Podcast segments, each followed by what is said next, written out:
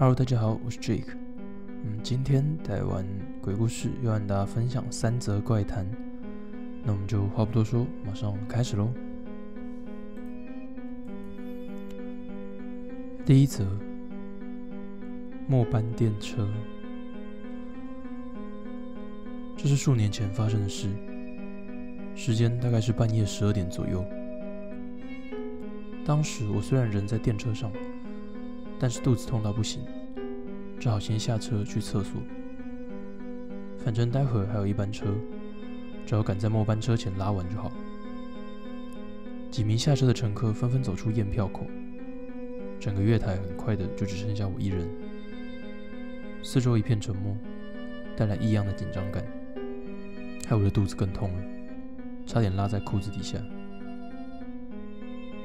冲进厕所，一阵舒畅过后，完事的我正准备出隔间，但是听到外面传来好几个人的皮鞋声，瞬间厕所里挤满了人，听起来感觉简直像是大考的休息时间那样，但他们根本没人小便，也没人进隔间，一群人就这样一直走来走去，我吓得要死，只好窝在隔间里。大概过了一分钟后，我听到他们纷纷出了厕所，但我怕太快出去又会撞见他们，只好拿起手机跟朋友传信息说明状况，一边杀时间。直到末班车到站的前一分钟，我才冲到月台等车。之后想想，那也有可能是车站的工作人员啦。不过对我而言，没有什么经历比当时更恐怖的了。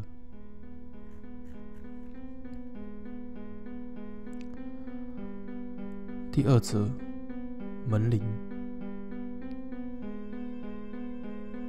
某一个炎热的夏日黄昏，我在家里二楼睡午觉，突然电铃声响了，有人来了，但是家里除了我以外谁都不在。因为觉得很麻烦，所以我打算无视他继续睡。接下来门铃以一定的节奏持续的响个不停。搞什么啊！也太烦人了吧！到底是谁啦？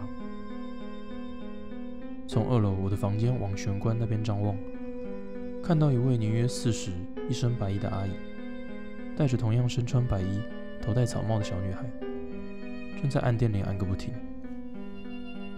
这是最近流行带小孩来传教的吗？一边想着，真是有个麻烦哎。总之，先出去看看好了。我打开了玄关门，但是那里却半个人也没有。搞什么？已经走了吗？难道我都出来了？我碎碎念着回到二楼的房间，打算再睡回去。就在这时，门铃又响了。从窗户看下去，是刚刚的母女，到底是怎样啊？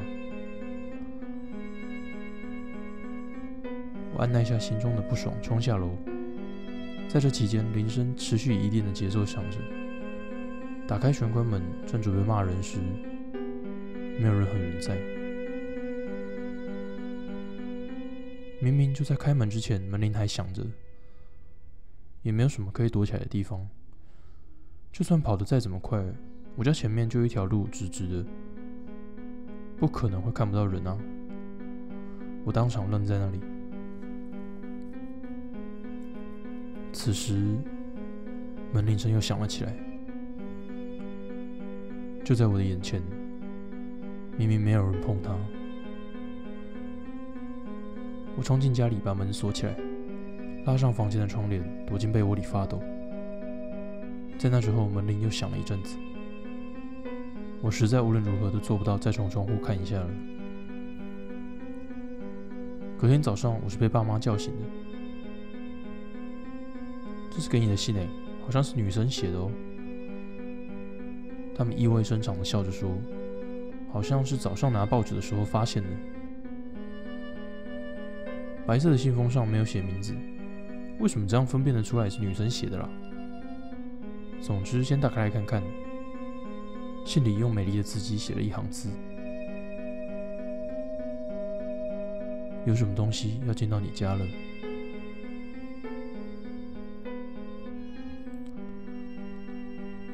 第三则，大量出血。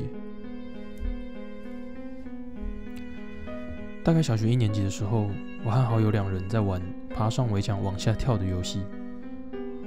我们两个希娜觉得这样跳实在太好玩了，就一直跳，一直跳。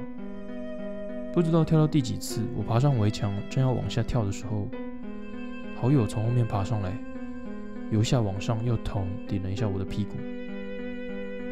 我被他这一下顶得重心不稳，头下脚上摔了下去。高度大概有两公尺左右，底下是柏油路。因为年纪还小。我也没力气靠手去支撑体重，结果我就用额头着陆，身上的 polo 衫过没几秒就被血染红了。当时我哭得超惨的，所以记忆不太清楚，只依稀记得我是自己走回家去的。那时因为流出来的血量多得要命，我心里想着快点回家找妈妈，一边哭一边走回家。而好友当时则是哭着开溜了，大概是看到太多血吓坏了。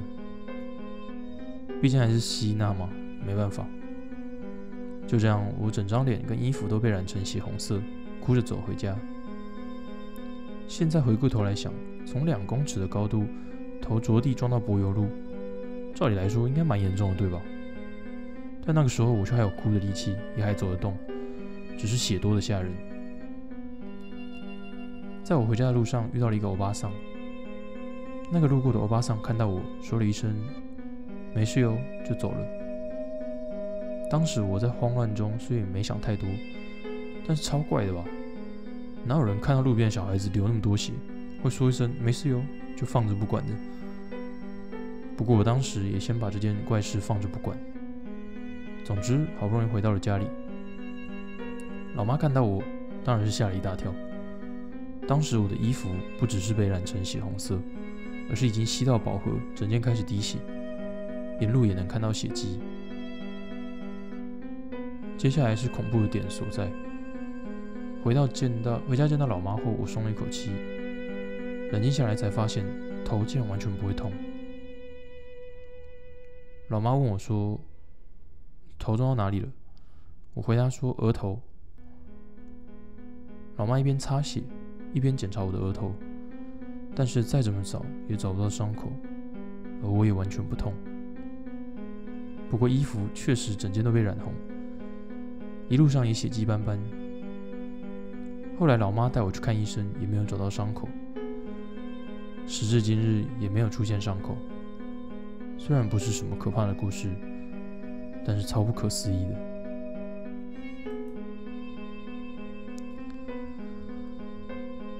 今天的鬼故事就在这边告一个段落。那如果有什么想要听的故事，也可以在下面留言，让我们知道。然后我们在另外一边的小鸡直播也有一些比较刺激精彩的画面，会带你到深山啊，或者是废弃的民宅、民宿之类的地方，带你看看有没有一些比较恐怖的地点。